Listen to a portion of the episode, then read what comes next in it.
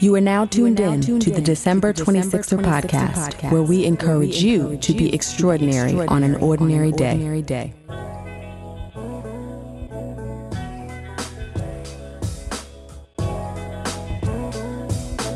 Hey, 26er family. Welcome to the December 26er podcast. I am your host, Delisha, and this episode features Keith Barnett. Keith is a senior director of clinical operations in the immuno-oncology space and a doctor of public health candidate at Indiana University.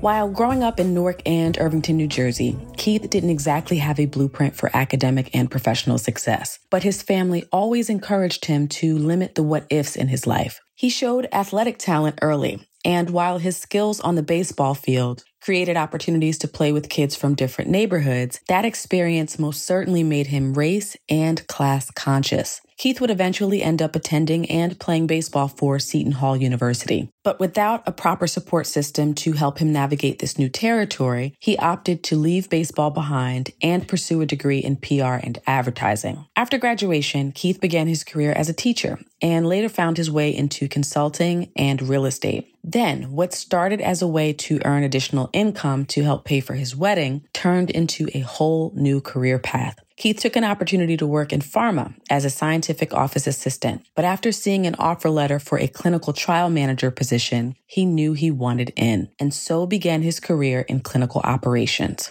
Now, by most people's standards, Keith has had an impressive professional journey, climbing the corporate ladder and also obtaining two master's degrees along the way. But after losing out on a lucrative opportunity because he did not have a PhD, he decided he wanted more. And that's just part one of our conversation. So without further ado, please enjoy. Keith, welcome to the December 26th podcast. How are you?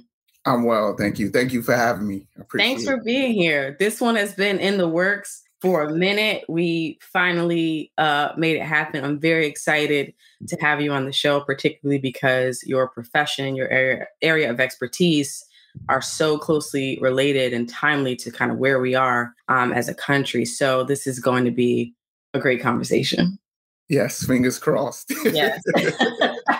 so let's get into it. Who is Keith Barnett?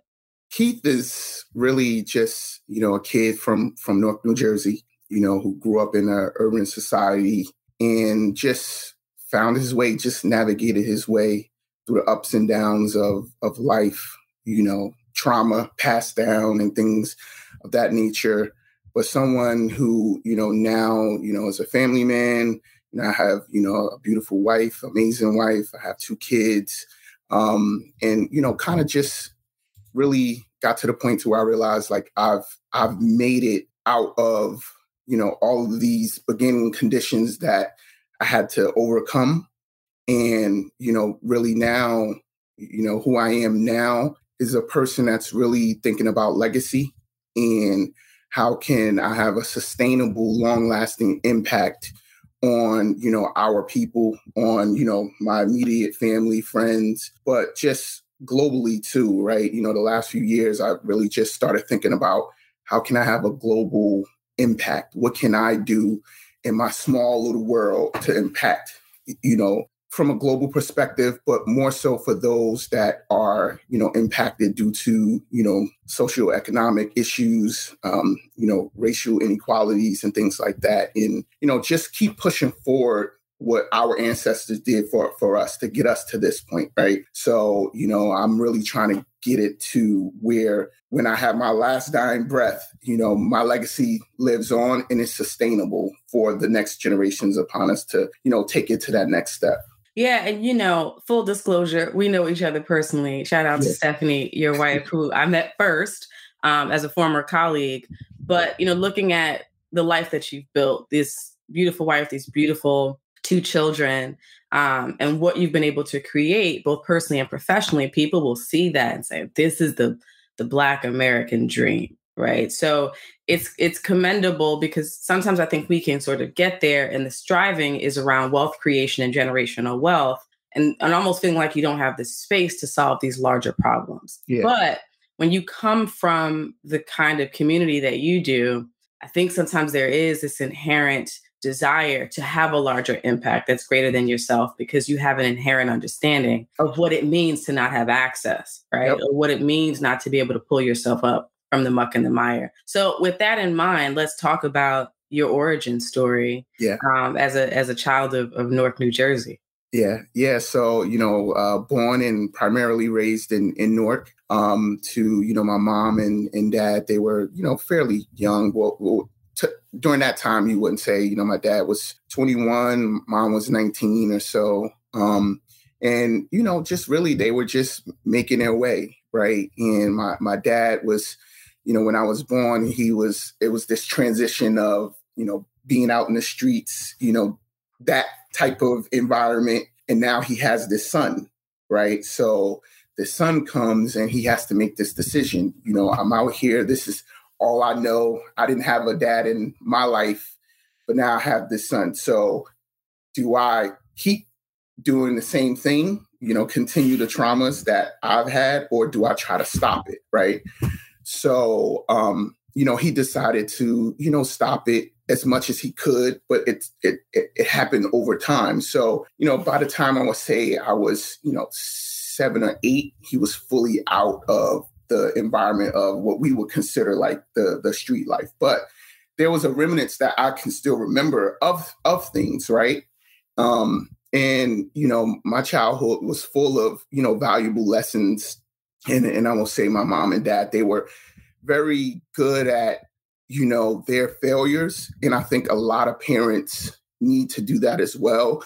You know, we try to show our kids the just the, the positive or just do this or you just need to do this right? Or just don't do like me. But you know my parents were really good. And just when i look back at a very young age to say look i failed here because of this this and this. It impacts me this way. I hurt. I have a lot of what ifs. I feel I wish I would have did this. I don't want you to have that. So at an early age, that was like instilled in in in me. Um, and you know, it came with a lot of pressure because um, you know, you would hear from from the family like, oh, like, and, and I'm sure you kind of got this too, because a lot of individuals that reach the point that we're in you feel like you're considered like in your community like you're the chosen one. You're the one that's going to make it out and you're going to s- save us or you're going to bring some sort of um, you know clarity or just acceptance or happiness to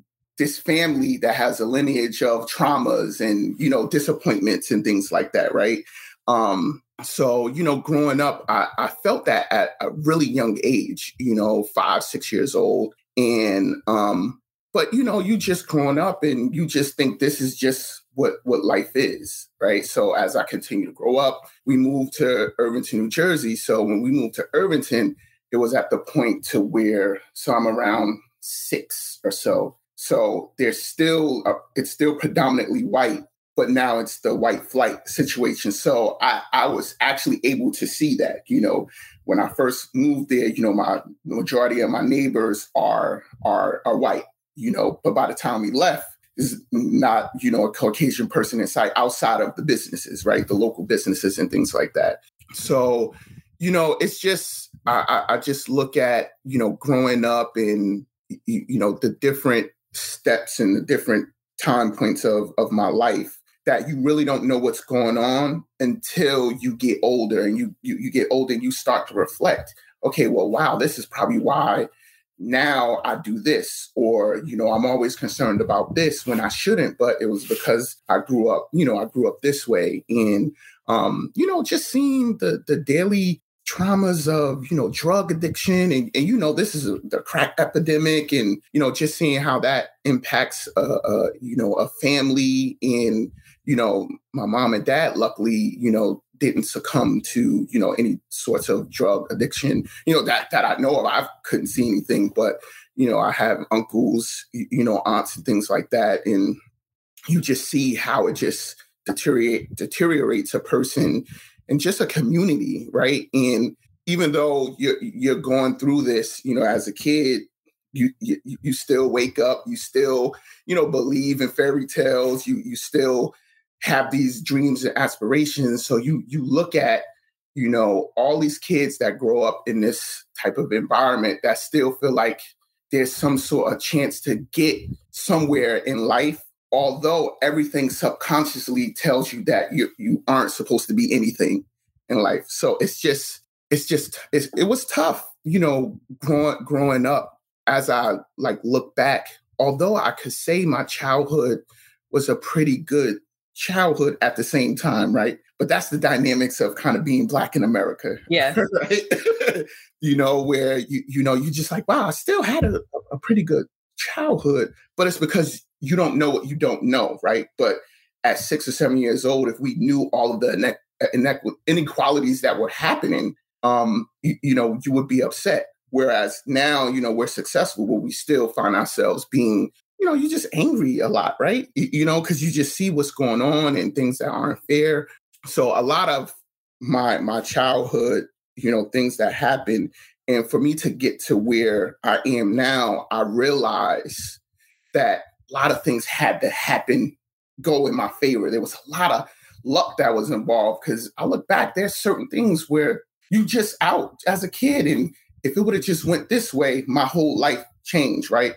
but these are you know the things that you can't quantitate right because people always want to when they're talking about you know racism and things like that well the numbers say this the numbers say that but there's so it, there's so many dynamics to it that you can't quantify right so you know growing growing up in you're, in an environment that you, you're surrounded by so many different things that can put you on the wrong path due to historically what has happened to us, right? You have to survive so much to get to where, where you are, right?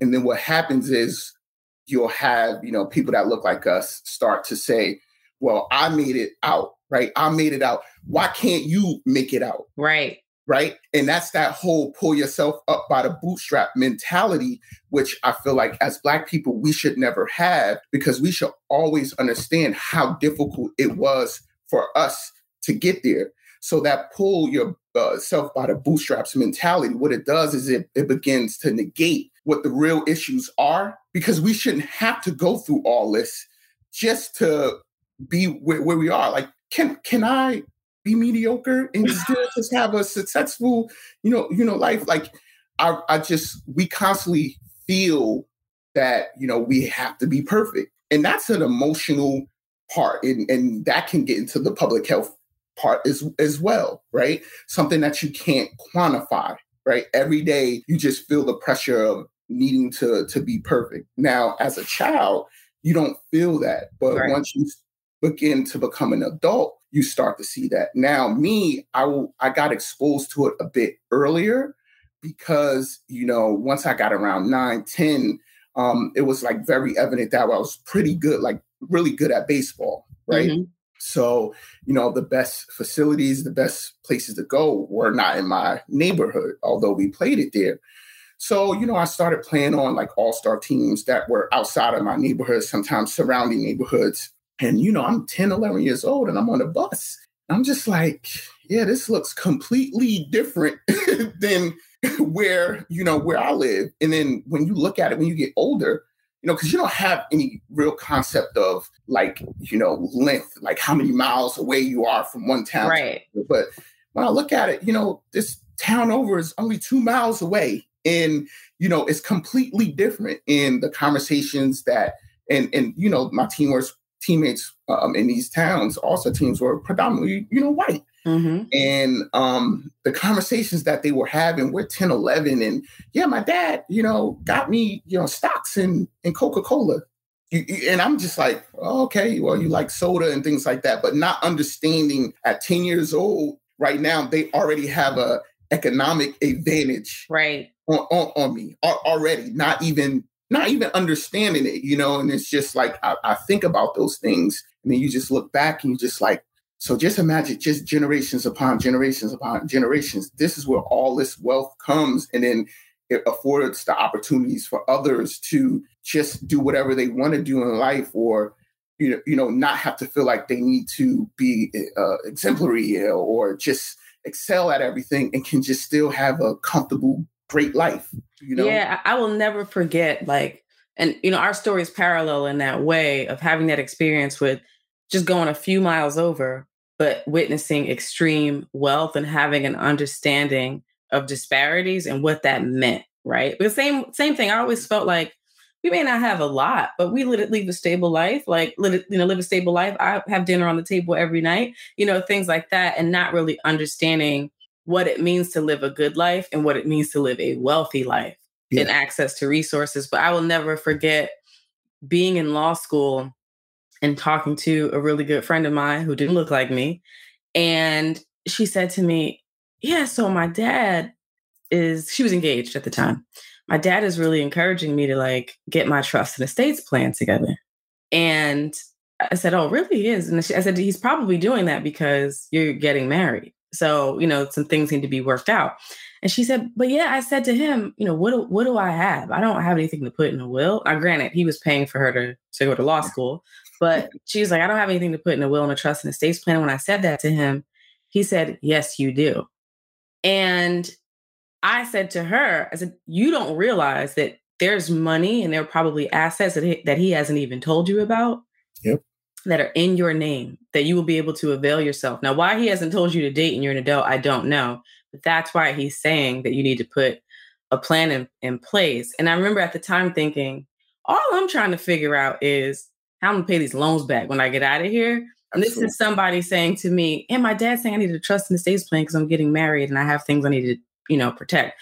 And yeah. so, um, but for you know, for a while you get used to being the person that can't relate right? And and after you've been in that environment for so many years you learn how to sort of do the nod and plaster the smile yep. on.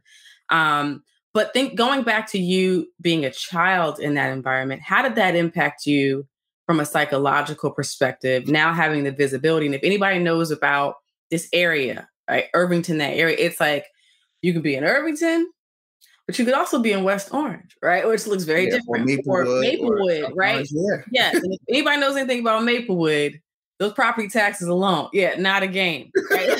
so, what kind of impact did that have on you as a child who has talent and talent that is taking you to different commu- communities, but uncovering the disparities between your community and those communities? Yeah you you start to ask questions you know because I, I come home and i'm just like you know you know uh, let's just say John, johnny's talking about you know stocks dad what stocks? And i remember so if i'm 10 my dad's like 30 31 or whatever. He's like ah i kind of heard about it before.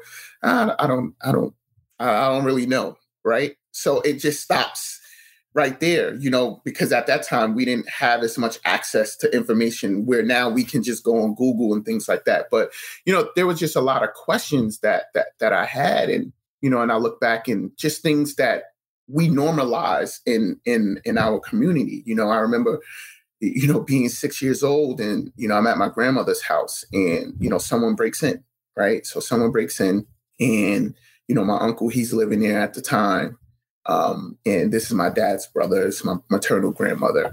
And, you know, he's living there at the time. And I just remember, you know, you know, coming out. And remember that scene in Boys in the Hood where like Trey comes out and his dad like shoots a gun. So it was literally like like that. So mm-hmm. I come out, my uncle goes, go back, go back into the room. And then he just lets off pop, pop, pop, pop, pop, pop, right? So mind you, I'm five, six years old. And, you know, this happens and then you know obviously they they call the cops and stuff like that. And then i remember you know my dad coming right? So then now my, my dad because i was just spending night with my grandmother and my dad comes and him and my uncle they're arguing because my you know my dad he's upset. He's like you shot all those times in this close and you didn't hit him and things like that. And they're like oh you know it's just like it's so normalized to where it's not even how is Keith, what my, my family call me Laquan. How, how how is he doing? Right. And you, you know, that happens. And then it's just like, all right, you know, next day, the next day I'm just playing and things like that. And it's like, but those things, when when you when you really look at it as you get older, you, you just realize it's just it's not supposed to be that way. Like things like that are not supposed to be normalized for a child right? Because then subconsciously it just goes in your mind. And then you're able to, I, what I feel like is that when things like that happen, you begin to be able to subconsciously accept things that go wrong in your life because it's like, oh, that's just how it's just supposed to be be for us, right? And you know, just uh, compartmentalizing that it, and then on top of it, as I got older, you know, having these different questions to to my mom or dad that they couldn't answer because they just didn't know. You know, our parents, you know, their generation and the ger- generations before them, they was just trying to make it, right? right? Like we're like the first generation that's getting the opportunity to really from an overall perspective like be able to kind of just excel in like life and career and it's not just about just make, making it and um you know it was just it was just tough so as i got older you know i get to teenage years now it goes from questions to now it's just like sort of like anger mm. so it's like now i'm just angry i'm jealous I'm jealous of them. You know, it's like, why do they have this and and I don't, right? And then what happens is you start you start to kind of resent your parents in a certain way because you don't understand you know the things that have happened prior right and it's like we kind of go through this sense of like it's like a timeline and I, I think it's so similar for most of us to where you realize, right? You realize, whoa, it's a difference. You start to question why. And then you have some sort of resentment to your parents, like, well, why aren't you like this? And then you get to the point to where you realize, oh, you, oh as you get older, oh, it's because of this, this, this, and this. Not everybody going to make it out in all of these type of conditions. Like you, you have to be very strong-willed, very strong, um, and not everybody's built like that either, right? right. But we shouldn't have to be built to where we all need to be strong just to get at a seat at the table and just to kind of be there, right? Because that, that's a whole nother dynamics too, right? We, you and I, you know, people of, of like minds, we we do all of this, right? But it's just like, okay, but we're really still like just at the seat of the table, right? And it's like, but I had to do all of this just to get here, and and you can't quantify that right you can't put numbers to it and you know how do we relay that to where people who do have a certain privilege can understand that it's not a thing of just pull yourself up by your bootstraps. There are things that like we shouldn't have to tie the bootstraps. Right. You know let's alleviate those right? Let's alleviate the mud and things like that that are, that forces you to have to put boots on right? So um so that's what ha- that's what happened in, in my childhood. It was just like a timeline of, and you know, I never got to a point where you know, like I resented my parents, where it was like outwardly, like you know, just acting out and things like that. Because I've always been a pretty good kid, but it was just really just you just there's this timeline where you're just like, wow, like man, like what was wrong with y'all? Why couldn't you do this?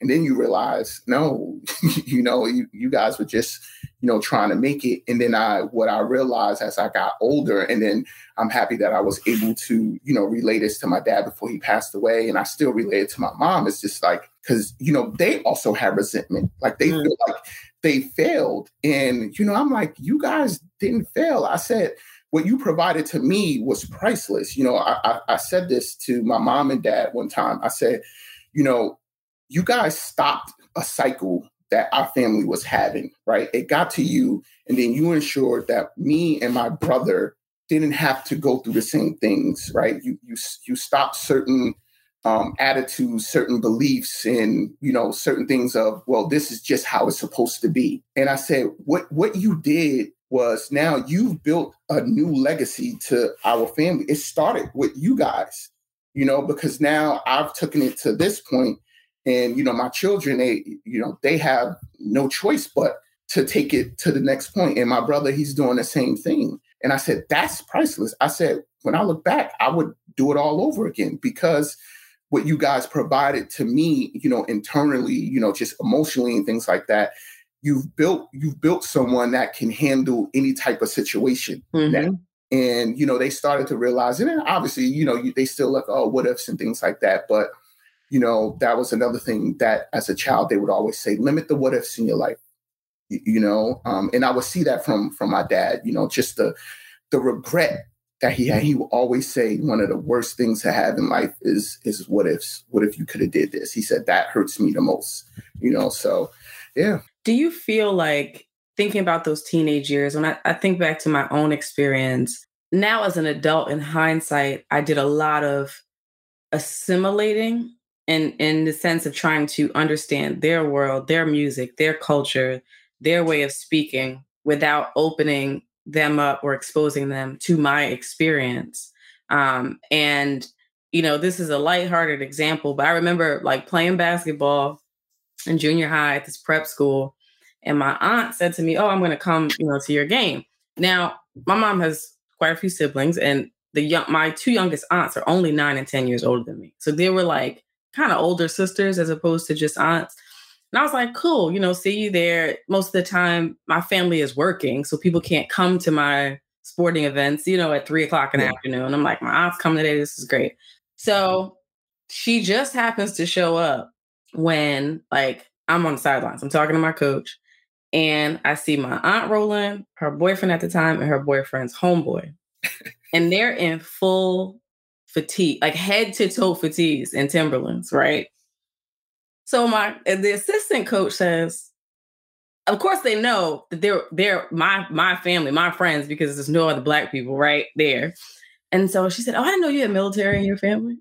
and I sort of did that like awkward nod. Yeah, but yeah, yeah. internally, I was mortified, right? Like, why did they come dressed like this? Now, me now as an adult, and the way I operate now would have been like, they're not military. That's just style, right? That's just how yeah. they dress. But at the time, all I could think was like, why are you making me stick out any further than I already do? Yeah. By bringing our culture here into this very right white world. Mm-hmm. Did you feel the need to suppress at all in that way or sort of hide those parts of you that are Irvington and and and Newark? Yeah. You, you know, when I, I look back I, I think because I was I was at that you know like angry stage, I, I just it, I kind of rebelled. I, I, think it was some sort of re- rebellion. So I really didn't suppress it. But what happened was, I think, you know, in my teenage years when I'm playing, you know, in other areas and stuff like that, it was like the other way. So like I'm just extra because it's two ways, right? You right. either kind of subside or now it's just it's just extra. Like you just gonna get all this now. You you know, and um, so I don't think I I I don't remember ever suppressing it. And you you know, I, I will say that I've always you know, luckily kind of been at a point where I, I've for the most part, right, didn't really care how they felt about me because you you know you're like I'm I'm angry anyway, right? Mm-hmm. I'm coming. I already feel like I could just beat you. I could beat all y'all up because I'm just upset, angry about, about seeing how different everything is and, and, things like that. And you know when my parents will come. Um, yeah, I, I I never had those, but I have friends that you know definitely had to deal with that. But then when I look at like you know going to college, then it it it, it kind of changed a little bit, right? Because now you know I'm I'm getting some sort of like scholarship and mm-hmm. some sort of money and things like that. So you do feel like you kind of gotta assimilate a look like a little bit. So I, I I would say you know once I got to college and then you know in, in the early parts of my career, I kind of was like you, you know like that as well. Um, you know just not being so open to you know the type of music that I like and and things like that to where now I'm just like so um, unapologetic and things you know but I wish at an earlier age you know, I would have been more apologetic when I was in college uh, as well. You, you know, like specifically when I was playing, because you know there would be like conversations and stuff like that, and you know I would speak out and stuff. Um, or if they said something kind of crazy, you know, obviously because you know we always deal with that, right? So they would say certain things, you know, um, and you know I would question them, and you know there would be issues and things like that. Um, but that is a real thing for us, right? Like mm-hmm. you kind of get in, in, in embarrassed for for certain things. But me, because I kind of grew up, you, you know, predominantly black areas, it was it was more like I just my parents needed to be fly or they would embarrass me in front of my friends, you know. so, um, but yeah, you know, that is a, it, it really is a real thing.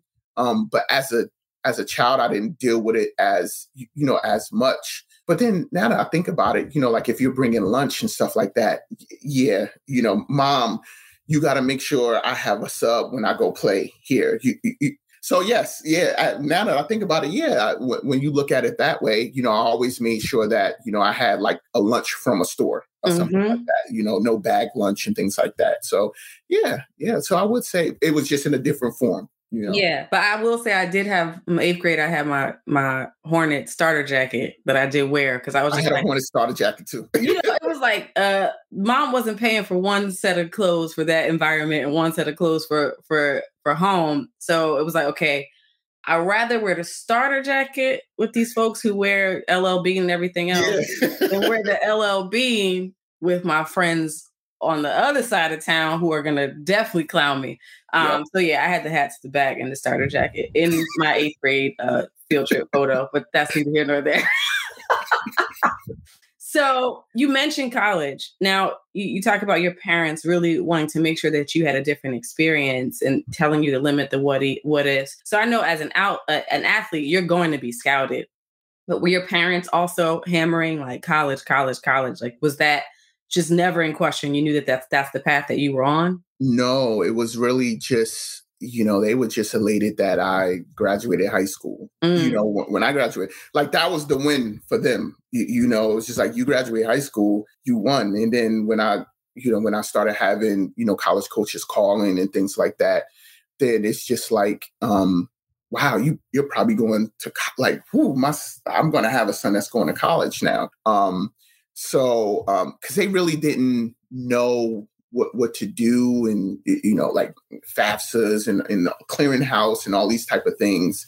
Um, but um, yeah, so that the college part all came from from me, and and honestly, I never really even thought about it until I started getting interest for you, you know to play basketball or you know um, or baseball. You, you, know that's the only reason I'm like okay, well I guess I am you know gonna gonna go to college and because at that point you know obviously I'm thinking oh I'm gonna make it to professionals and stuff. You you know the the the, the same song you know that a lot of us have because subconsciously that's what's out there. You're either going to be a servant or you're going to entertain, right? Mm-hmm. And that's what you kind of think. You know, I never really thought that I was going to, you know, kind of be something else. You know, it's more like, oh, well, then I'll just get a job. I don't know what, you know, if I don't make it, I'll just get a job somewhere. So luckily, you know, going to college, it exposed me to, you know, different people, different subjects and things like that, that I got interested, you know, interested in. So what, wanting the professional athlete path, I presume you wanted that even in college as well. Yes. When did it crystallize for you that like, okay, I need to start thinking about an alternative. Yeah, so like my my sophomore year, um, you know, because being a student athlete is tough, right? Mm-hmm. You, you pretty much you have no time to yourself. You know, you know, just like high level, you're waking up at five, and you have to have 530 run. And it's just this is baseball you know you, you have a 530 run. And you know any of my friends if they listen to this they'll remember because sometimes you know i'll call them out you know they they they're coming from a late party and it's four or five in the morning they walking back to campus and they'll see us running and stuff like that. So that's a running joke with some of my you know frat brothers and things like that. But um you know you wake up at five you know 530 you're running and you're training to you know like seven. So you, you you get the shower then you go eat at eight o'clock. Then you got classes and you got classes to 12. And then 12, you try to run and quickly get lunch. And then you're practice from one to four or five. Then you got to go to night class. Then after that, you got study hall. And then, you know, if you want to put in any extra, and this is every, you know, every day. And mm-hmm. you got to do the same thing over and over. Um, so it's real, it's really tough and it's a it's a it's a real grind and it's an emotional grind. And especially in a sport that isn't predominantly black, right? Because I'm alone right? I don't have someone on the team that, you know, could necessarily relate to, to me, mm-hmm. right? Um, so anything that I was going through, a lot of it was just compartmentalized, and I'm just, it's just me. You know, I'm talking to myself, and you know, my dad, he doesn't understand, right? Um, you know, he has his high school high school degree, but he was in the streets for the majority of his life. You, you know, so it's just like, yo, you just got to make it work. You better than them. You, right. you know, it's just like you, you, you're, you're better than just make it work. You, you know, because then also, you know, in our community, it's like, wow, if you could make it, you really could set everyone up, right? Mm-hmm. So then that's it's that pressure and stuff. And if you're not, if you don't have like all world talent, like a, you know, like a LeBron James or Alex Rodriguez, Ken Griffey Jr., like people like that, um, you know, there's a constant grind that you you have to have, and you have to put so much work in, and it's mentally taxing. And you still have to have a lot of luck. That it's just it's tough. So it just got to the point to you know, and I started having injuries and you know, just physically, and you know, you, are recruited. They tell you this one thing: you're this great kid. You're gonna come change the game, and then now, there, you know, you you get there, and then you have to realize, you know, damn, I was really good, you know, in the state of New Jersey, and now you get there, and you got somebody that's from California that was really good, and right, Massachusetts that was really good.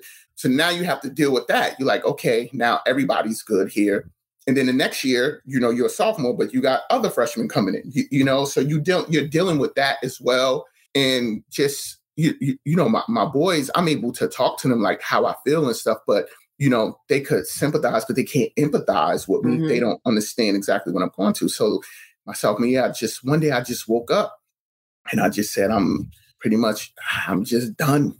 Like, just don't want to do it. Like I really just lost the love, you know, and you know, I went to my coach and I was just like, ah, I'm just going to try to walk on the basketball team and things like that. And um, he's just like, you're, you're making a big mistake. And, you, you know, and when I look, when I look back, I wish I would have had the support to push, you know, push me through that point. That was the point where, you know, I needed a mentor um, so bad. Mm-hmm. But there wasn't anyone that I could identify or anyone my coaches that they're not thinking about that because they're not wired to think about that. We have this kid that's literally because I went to Seton Hall. We have this kid literally two miles down, you know, from down here. Uh, maybe we should have some. Can we identify someone for this kid to be able to talk to that's older that you know he could re- relate? But I didn't. you know, I didn't have that to where you know, a lot of my teammates, they they had each other, they could understand each other, and it, and they didn't alienate me or anything like that. But it's just certain things that you need to be able to speak to people that understand exactly what you're you're you're feeling.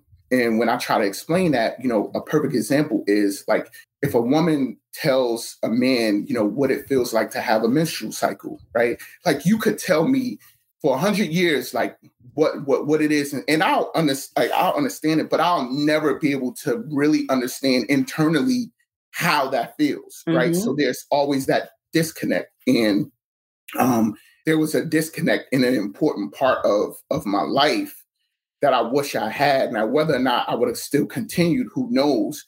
But still, it could have been a point where I was just so down and, like I would say, you know, just depressed. Um, because I didn't know myself anymore, you know, because I was always, you know, one of the best and um and I was still good at that point, but you know, just the feedback that I was getting, I wasn't used I wasn't used to it. Mm-hmm. And um, you know, I didn't know how I didn't know how to take it. And, you know, I just started going through things, you know, like and, and I could say I, I probably when I look back at it now, I probably was depressed, mm-hmm. you, you know. Um, and then that could, you know, start to trigger, you know, like having injuries and stuff like that because, you know, you have a lot of stress and, you know, you're 19 and you're still trying to make your way. And, you know, you still got this set of people who they can't make the decisions to help you, still telling you that you're still this great person, like, yo, you're to make it and stuff. But then you have the people that are responsible for the decisions and stuff like that. And they're like, yeah, you're good, but you're not performing the way that we want you to perform. Or when you do perform, you know, you do great. It's just like, all right, well, do it again t- tomorrow. And then you start to see the the differences because it's like I am the only one. Because so you now you always stand out. Right. So there's that pressure again. Like I have to be perfect. Right. Where I I felt like some of my other teammates didn't have to feel feel that way right? So um, so then I, I left, I, I left, and then now I'm like, okay, this is over, so I need to start figuring it out. So, I, you know, I, I, I always felt like I was a very personable person. I like to, like, I like to, you know, be in large crowds, talk and stuff like that. So I got into communications, and then I got my bachelor's degree in uh, PR and communications, or PR and advertising. Um, and you know, from there, uh, you know, I got to this point to where I was just like, you know what, I'm I'm to go back. I know I got this degree. I'm to go back and teach. So I went back and I started teaching at my old elementary school. Um, and I did that for like two years. Um, and, you know, from there, I was just, you know, the next few years just trying to find, you know, find who I, I was, which took a took a while, but you know, your your your journey, you have to go through certain things to get to the point that, you know, you you want to get to. And I'm happy that I went went through that because it made me, you know, the person that I am today. So thinking about being an elementary school teacher to where your career has evolved to, how did that transition happen out of education? Uh, I, you know, so I'm, I'm teaching, right? And, you know, I'm a young teacher. I'm teaching, uh, I taught seventh grade uh, social studies one year. One year I taught eighth grade science. And, you know, the first two years, like you're very passionate. You know, I'm 23, 24 and things like that. And, you know, uh, the kids, they're responding to me because they can relate to me some in, in some sort of fashion. Like I felt like this was the first time where, you know, the first instance to where like my generation was the that first generation that could relate to the kids that actually like hip hop and things like that, right? Because that's what we grew up in. Right. So, you know, I would use that as a way to you know, like I would implement it into certain teachings and things like that, or which they found like cool and stuff. And just being able to relate, they would open up and then they would not want to disappoint me, right? So and I and I loved it, but you know, just like financially, I got these loans now, you know, and it's just like, all right, I know I have to go back to school to get my master's and stuff like that. And the reality is I'm gonna be paying these loans for this amount if I stay as a teacher and I do, you know, I do X, Y, and Z. And I'm just like, I don't, I don't know. I'm like, I can always go back to teach. So then I'm just like, ah, you know, maybe I need to do something else. So, you know, I then I transitioned into consulting. Mm. So I worked at, at Accenture, um, uh, which is a consulting firm. And I did that, you know, it was low level, more of like an assistant to the primary consultants to the different you know companies and things like that. Um and it was it was okay. And then um you know i got into real estate and then i started doing well. So then like for a year i just i left that and i was just like doing real estate for like a year or two. And then the um you know like the the financial situation happened with real estate um but prior to that you know i realized that I wanted to, um, you know, marry my, my my wife, you know, well, who's my wife now, Stephanie. And I'm like, well, you know, I need some extra cash. So I was like, because at this point I'm working for myself, and then I go, um, you know what? I need some extra cash. Let me just get a part time or something like that, mm-hmm. so I could pay help pay for the wedding and things like that, right? And um, I had a, you know, I had a, a friend, and she's like, "Oh, I think that you would probably be good in, you know, like pharma or whatever." And I'm like, oh, really? You know, I thought you had to be like a scientist. You know, I'm saying this.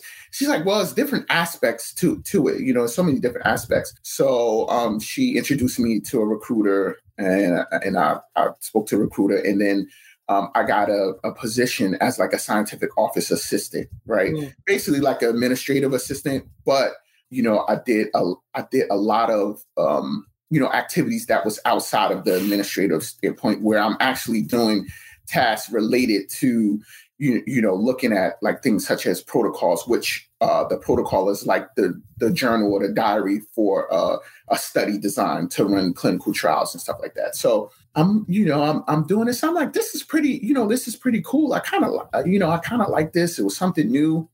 And then that one point where i was like this is I, I, I want in i got cool with all the other you know admins and you know like administrative assistants, they know everything. Yes. They know who makes what, who's getting this offer, and things like that. And, you know, one day I'm walking and she goes, Hey, I, I got to show you something. And I saw an offer letter for like a clinical tri- a clinical trial manager, and you know, I, and I said, she's about to make what? and then I, you know, and she's telling me, and oh, and she negotiated this and that and that, and I'm like, can I see her resume? And she's like, um, yeah. And I look because now I'm like, what do I need to have, you know, in order so I looked, I'm like, wow, you know, okay, like, well, she has a biology degree. I don't have a biology degree. Um, but okay. And I, you know, I'm like, all right, cool. At least I know what I need to do. And I'm like, at this point, it's not my passion, but it's like I see where the money is. Mm-hmm. Right. You know, and then I know what clinical managers are doing. And I'm like, yeah, it's stressful, at, you know, here and there, but for the most part, you coming in at eight, you know, at four you leaving and things like that, and you making this amount of money, I want in. That's basically what I'm saying to myself. I, you, you know, I, I, I want in, and from there, I, I started, you know, my my personal plan. I need to one day become a clinical, you know, clinical manager, right? And that's how I transitioned into my current career. So I've been doing this now for 14 and a half years. Um, August of this year, I'll make 15, 15 years. And I think there's a couple of points to highlight here that are important. You know, oftentimes when you are seen as the great hope, like the one who's going to make it out, there's this inherent pressure, even if it's self-imposed, to figure out the plan and stay on, stay the course on that plan.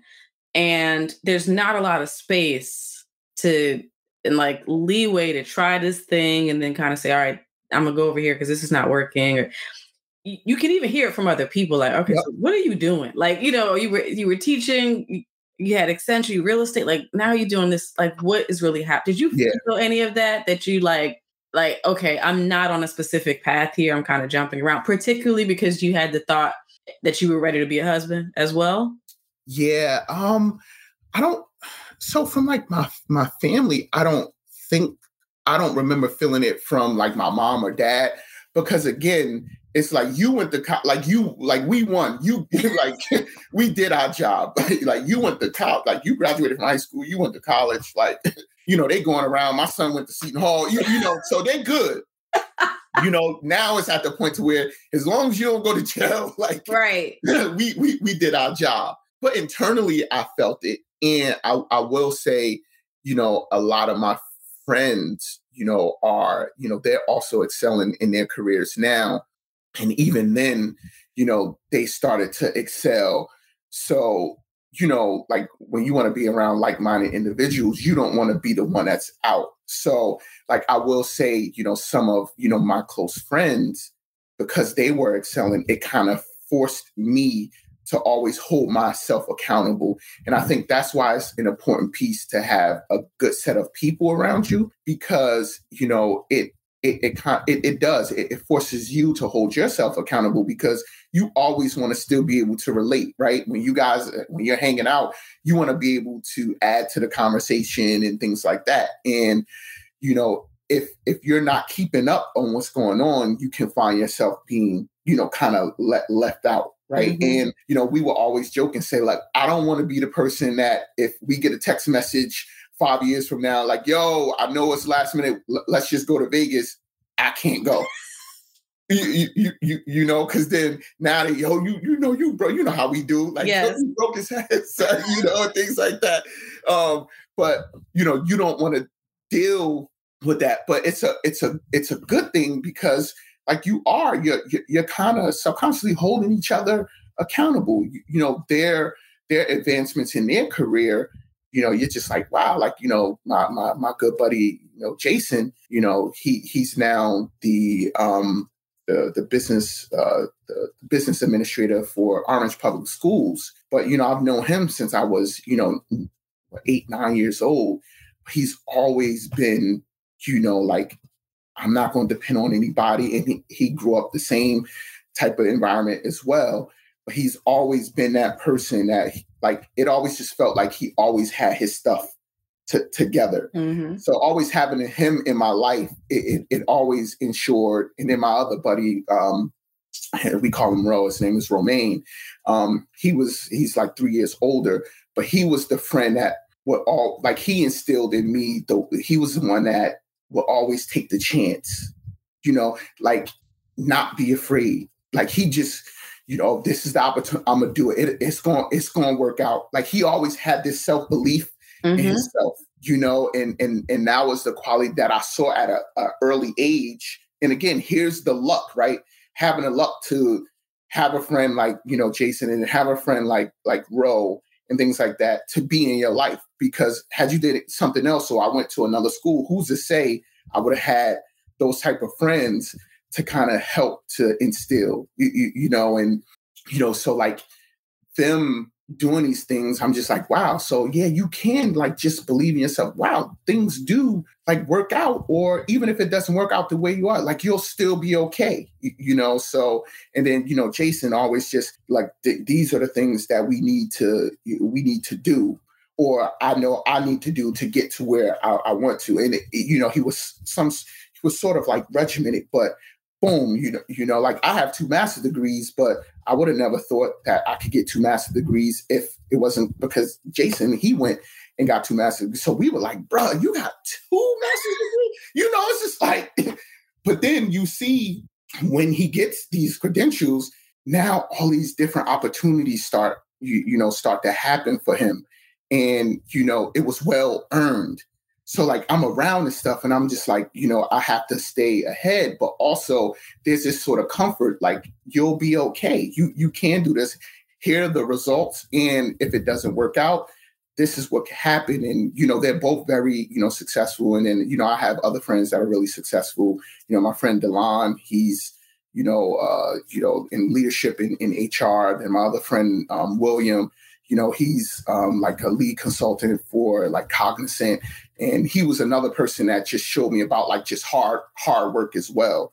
So you have these core, you know, like in the individuals where you know, like just career wise and things like that, they're doing certain things, and you kind of want to ensure that you kind of stay at that point as well. So it's it's very important to have you know, a, a, circle around you of like-minded uh, uh, individuals to, you know, you know, push you and and also show you there's different ways to do it or things that you've questioned about yourself. And then this is someone that I trust that he just believed in himself, or you know, this is someone that I trust that you know he has you know you know two master degrees. And then you know because he did that you know you know i got two master degrees. My friend william you know he has two master degrees. My my friend delon he's graduating from villanova this year with his ms in um, i think like human um, resource development and things like that so you know it's just it's that that network to have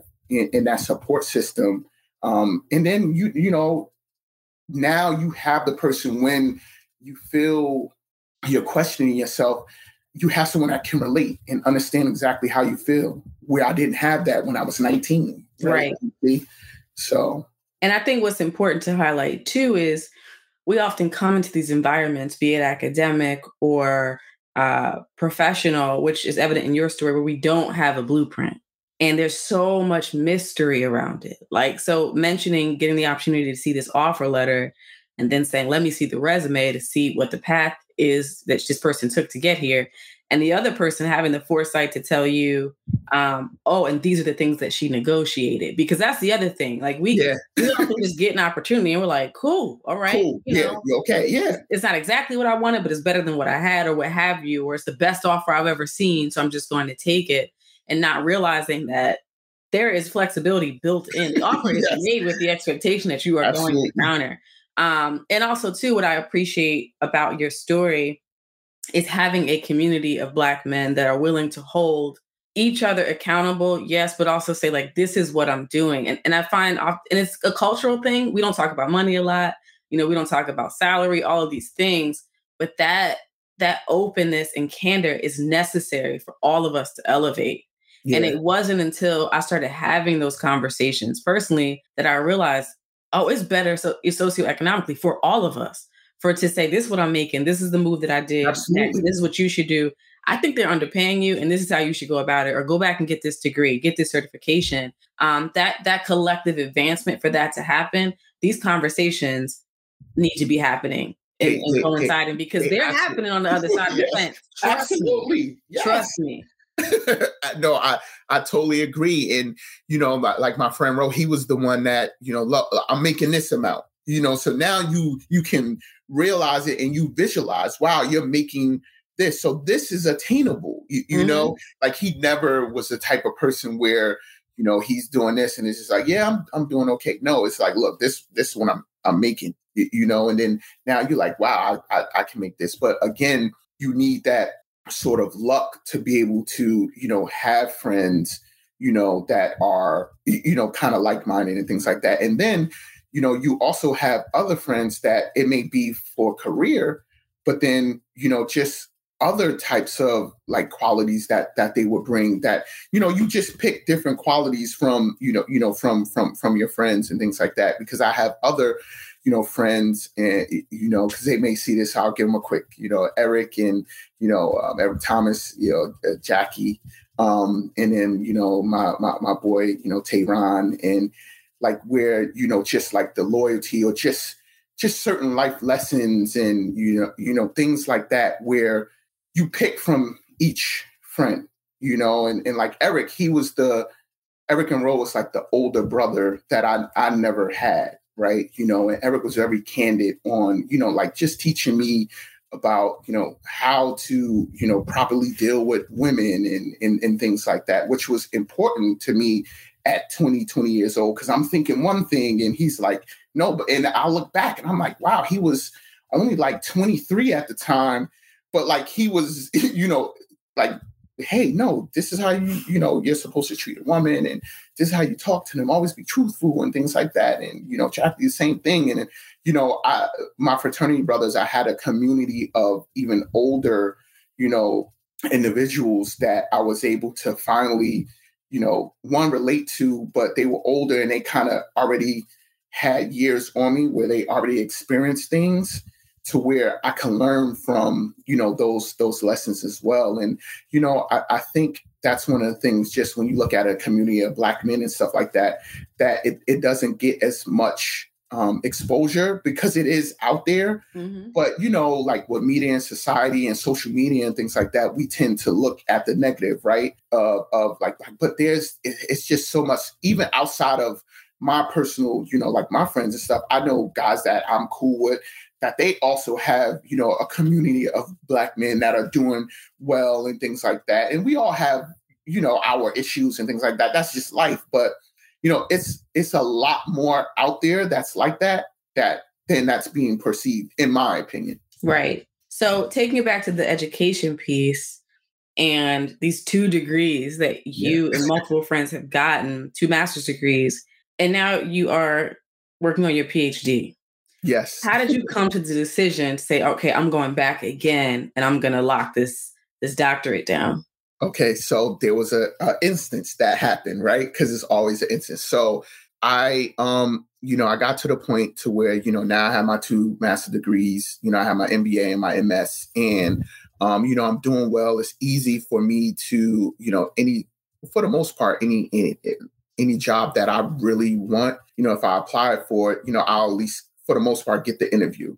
For the most part, obviously, you know, sometimes it's like, oh, your credentials don't meet the requirements, but I would get the interview and, um, you, you know, I, I would do pretty well. And, you know, I was able to get the job that where I was like, oh, I really want this one. Right. And then it comes to a point to where, you know, I'm doing well in my career and then this opportunity comes. I'm, I, I get uh, this recruiter reaches out to me. We have this perfect position. It's for a VP of this com- company, and I'm like, oh, wow, you know, you'll be the VP of clinical operations, reporting to the chief operating officer. I'm like, and then I look at the requirements, and I'm like, whoa, it says that you need 20 years of experience. At that point, I only had, you know, like 12, yeah, like 12, 11, 12 years. Um, and they're like, well, you have a lot of global experience. Um, you know what? Let's just have a call. So I had a preliminary call with a recruiter, and she's like, oh, yeah, we got to get you on. So then I interview with the CEO. It was a smaller, you know, biotech. And I interview with the, the CEO. And and and here's the crazy thing, right? so he had to go to Israel. They wanted to make a decision. So he's leaving for Israel. So let's I, I spoke to the recruiter on Thursday. He's leaving to Israel on Monday. So he's like, I need to speak to him ASAP. The only way it was going to work was for me to meet him at his con at his condo in Jersey City, right? Mind you, I live in Central Jersey on a Sunday. Oh gosh. So I interview with this guy. He he uh had there's like an auditorium in, in a condo in Jersey City.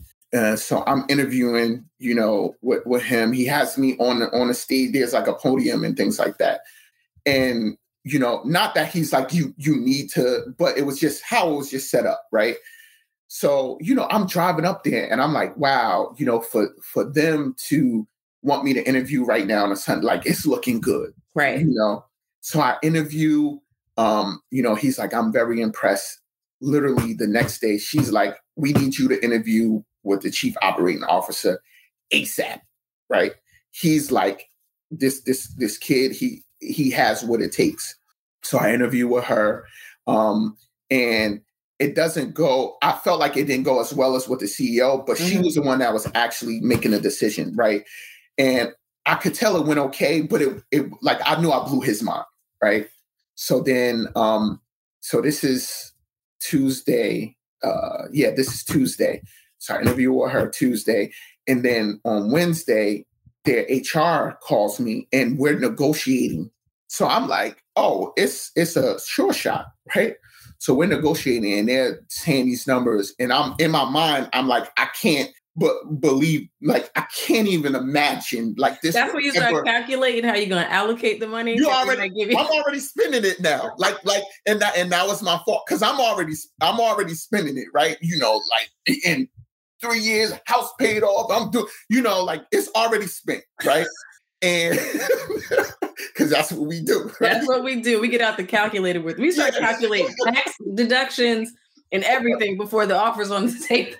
Exactly, and then um, so you know I'm doing that, and they're like because you know the timelines are accelerated, like if they pick you or not, like we we just need to know, right? So then I, I hear from the recruiter, and then she's like, you know, just to let you know, it's down to you and this other person, right?